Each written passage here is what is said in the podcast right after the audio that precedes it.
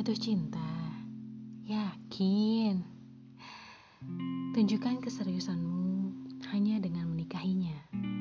Karena begitu banyak orang yang tak memiliki waktu untuk berlama-lama terlarut dalam romansa fana. Jadi, jika kamu mencintai seorang, jangan pernah hanya mencinta melalui kata-kata. Karena kata-kata bukan cinta. Itu hanya tumpukan dan siapa pun bisa menyatakannya.